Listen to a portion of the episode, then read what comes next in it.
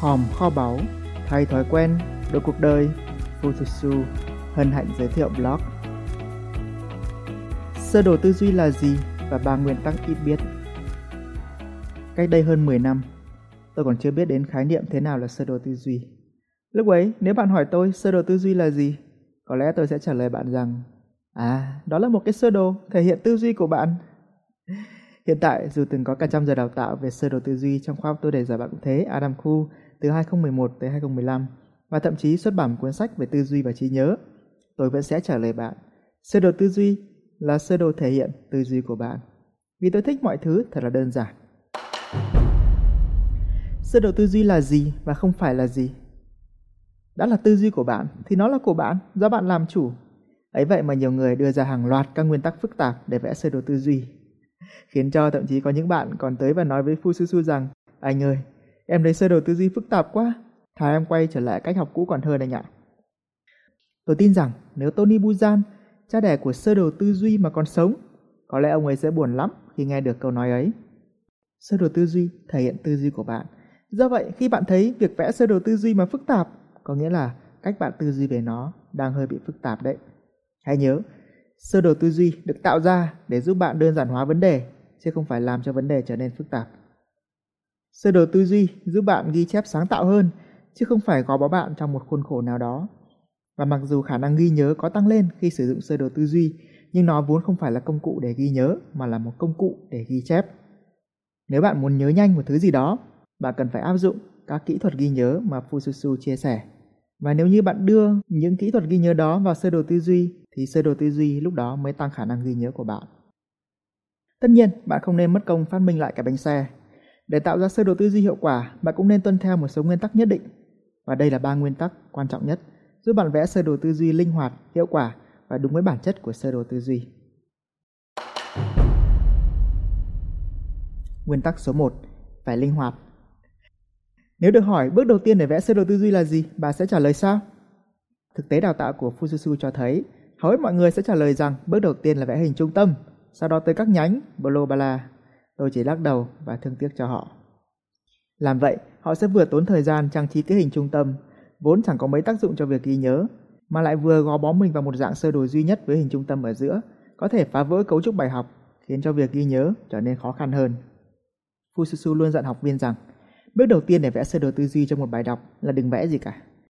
Bạn hãy tìm ra từ khóa, kết nối chúng lại và tự nhiên một sơ đồ tư duy đích thực sẽ hiện ra ngay trước mắt. Và thông thường, thông tin bạn tiếp nhận được sẽ ở hai dạng. Thứ nhất là dạng tiếp nối, tức là các ý có sự liên tiếp với nhau, ý này dẫn đến ý kia, giúp bạn hiểu một điều gì đó. Chẳng hạn một bài đọc lịch sử gồm rất nhiều các sự kiện tiếp nối nhau. Nếu bạn dùng sơ đồ tư duy với hình trung tâm ở giữa thì sẽ vô tình đánh mất đi sự tiếp nối của các sự kiện. Thứ hai là dạng song song, tức là các ý độc lập với nhau. Chúng có thể không liên quan tới nhau hoặc là bổ trợ cho một ý chính nào đó. Chẳng hạn một bài đọc mô tả 5 đặc điểm của sông Hồng hay 10 đặc điểm địa lý của Việt Nam thì sơ đồ tư duy với hình trung tâm ở giữa sẽ phù hợp. Do vậy bạn cần phải linh hoạt, hãy tìm ra từ khóa trước, hiểu bài đọc và định dạng sơ đồ tư duy của bạn trước khi bắt tay vào vẽ. Bạn sẽ không chỉ tiết kiệm thời gian hơn mà sơ đồ tư duy bạn tạo ra sẽ còn thể hiện chính xác hơn tư duy của người viết ra bài đọc ấy, từ đó giúp bạn tiếp thu hiệu quả hơn. Nguyên tắc số 2, hình tự chế. Một rào cản thứ hai thường thấy khiến rất nhiều người ngại động tới sơ đồ tư duy, đó là họ ngại vẽ. Đối với họ, một sơ đồ tư duy hiệu quả phải là một sơ đồ tư duy thật là đẹp. Đó là một sai lầm. Tôi đã từng thấy có những bạn vẽ sơ đồ tư duy rất đẹp, nhưng khi hỏi lại kiến thức thì bạn chỉ nhớ mỗi mấy cái hình bạn vẽ, đặc biệt là hình trung tâm. Còn từ khóa trên đó, quan trọng hơn thì chẳng nhớ gì. Ngược lại, có những bạn sau khi đã vẽ xong, sơ đồ trông rất bình thường, nhưng khi hỏi tới đâu thì lại nhớ tới đó. Sự khác biệt là gì? Cũng lâu rồi Fujitsu có viết một blog tên là Sơ đồ tư duy, một ảo tưởng, hai sai lầm và ba giải pháp. Nếu xem blog đó, bạn sẽ thấy có một clip giúp bạn hiểu được sở thích thú vị của bộ não. Có thể bạn thích nhìn những hình ảnh đẹp, nhưng thực tế những hình ảnh mà bộ não ghi nhớ lại là những hình ảnh đơn giản và ấn tượng. Bạn có thể ghé blog Fujitsu đoạn này để xem clip thí nghiệm ấy. Và clip này có thể tóm gọn lại bằng một câu dễ nhớ. Hình tự chế, nhớ siêu dễ. Bộ não sẽ có xu hướng nhớ những gì mà bạn tự vẽ ra. Và miễn là bạn cảm thấy vui vẻ trong quá trình vẽ, thì dù nó có xấu tới mấy, bạn vẫn sẽ nhớ. Do vậy, khi sử dụng hình ảnh trên sơ đồ tư duy mà bạn muốn chúng hỗ trợ cho việc ghi nhớ, thì hãy sử dụng những hình tự chế đơn giản mang phong cách của riêng bạn. Còn việc sử dụng sơ đồ trên máy tính, copy paste hình trên mạng vào, nói thật là chỉ có tác dụng minh họa bạn nha. Tiếng Việt rất giàu và đẹp, nên phong cách đổi từ bắt chữ được Fususu rất ưa sử dụng trên sơ đồ tư duy mình vẽ. Chẳng hạn, nhân cách thì mình vẽ một dấu nhân và ký hiệu dấu cách. Tư cách, số 4 và dấu cách, cách cách, hai dấu cách.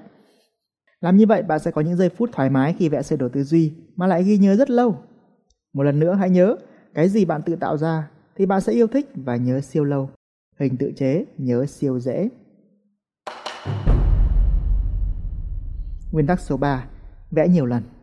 Kinh nghiệm 10 năm viết lách nói chung cũng như xuất bản sách nói riêng của Fususu cho thấy một tác phẩm hay nhất là một tác phẩm mà vị tác giả đã đầu tư nhiều tâm sức nhất, viết đi viết lại, sửa đi sửa lại nhiều lần nhất. Tương tự, một sơ đồ tư duy cũng cần được vẽ đi vẽ lại nhiều lần mới đảm bảo tính hiệu quả trong việc hỗ trợ ghi nhớ. Ấy vậy mà hầu hết mọi người thường chỉ vẽ nó một lần. Đơn giản là do họ đã không thực hiện nguyên tắc số 1 và số 2 bên trên, dẫn tới việc vẽ ra một cái sơ đồ tư duy thôi đã rất tốn công rồi, đừng nói tới việc vẽ lại. Nếu bạn hiểu bản chất sơ đồ tư duy là gì, cũng như tuân theo đúng nguyên tắc linh hoạt và hình tự chế, bạn sẽ thấy mình càng vẽ càng nhanh, mình càng vẽ càng thích. Và để hiệu quả thì bạn nên vẽ ít nhất 3 lần như sau. Lần thứ nhất, đừng vẽ gì cả. Một họa sĩ chuyên nghiệp trước khi vẽ, họ luôn phác thảo đường ngang nét dọc rồi sau đó dựa vào đấy để vẽ chi tiết. Chỉ ít ai bắt tay vào vẽ là vẽ vào chi tiết luôn. Sau khi tìm xong từ khóa, bạn hãy đưa hết tất cả những từ khóa ấy lên một tờ giấy, rồi vẽ một vài đường ngang nét dọc để tìm mối quan hệ giữa chúng. điều này sẽ giúp bạn định hình được kết cấu của sơ đồ tư duy mình định vẽ. Lần thứ hai, vẽ bằng bút chì. Nhiều bạn khi nghe nói sử dụng bút màu sẽ khiến cho sơ đồ tư duy trở nên sinh động, dễ nhớ hơn. Chính xác. Tuy vậy, đặc điểm của bút màu là một khi đã vẽ ra, rất khó mà sửa. Do đó, trừ khi bạn có trí tưởng tượng tuyệt vời, bạn có thể hình dung ra sao rồi vẽ lại y vậy, thì bạn mới nên dùng bút màu ở bước này. Còn nếu không, hãy cứ dùng bút chì để vẽ chi tiết. Với bút chì, trong quá trình vẽ, bạn có thể tẩy, bạn có thể thay đổi chỉnh sửa thoải mái. Điều này giúp bạn tiết kiệm thời gian hơn về sau, mà sơ đồ tư duy chắc chắn cũng sẽ cân đối hơn, sáng tạo hơn. Lần thứ ba, vẽ bằng bút màu. Nhiều khi chúng ta tham, muốn tiết kiệm thời gian nên dùng bút màu vẽ luôn. Thực tế, bạn sẽ tốn thêm thời gian nếu cần chỉnh sửa, hoặc muốn thêm bớt gì đó, và tệ nhất, vẽ xong, thấy muốn vẽ lại. Cũng giống như một bức vẽ, từ những đường nét đầu tiên cho tới nét chi tiết rồi tới tô màu, cách vẽ một sơ đồ tư duy hiệu quả cũng nên trải qua ba bước như vậy, từ khóa, bút chì, bút màu. Vậy là bạn đã nắm được sơ đồ tư duy là gì rồi? Bạn có băn khoăn gì nữa không? Hãy comment nha. Fujitsu chắc chắn sẽ trả lời bạn. Tóm lại, sơ đồ tư duy là gì? Đó là một cái sơ đồ thể hiện tư duy của bạn. Nên bạn càng linh hoạt, sơ đồ sẽ càng sáng tạo. Bạn càng dùng hình tự chế, sơ đồ sẽ càng dễ nhớ. Bạn càng vẽ nhiều lần, và nó sẽ càng đẹp hơn, càng hiệu quả hơn. Đơn giản như vậy thôi. Mọi thứ đều có thể, vấn đề là phương pháp. Fujitsu. Nói chung, học hành, làm việc, ra quyết định, dù làm gì bạn cũng phải dùng tới não. Thượng đế ban cho bạn, cho tôi, cho mỗi người bộ não thiên tài. Chỉ tiếc là ngài quên không gửi hướng dẫn sử dụng mà thôi. Nếu một người chỉ nhớ cá vàng, tốt nghiệp đại học trung bình vì 4 điểm văn như tôi, có thể nhớ được dãy pi dài 1000 số, đạt 28 trên 30 điểm thi đại học và xuất bản tới 7 cuốn sách thì không có gì là bạn không thể. Bộ não thiên tài phải xài thông minh. Tất cả những gì bạn cần chỉ là chìa khóa để giải phóng sức mạnh bộ não mà thôi. Hãy sẵn sàng để đánh thức phù thủy trí nhớ trong bạn. Hãy Google từ khóa luyện trí nhớ Fujitsu và sẽ tìm thấy kho báu đấy và đường dài hơn 10 năm của Fujitsu sẽ trở thành đường tắt của bạn. Mong tin tốt lành, Fususu Nguyễn Chu Nam Phương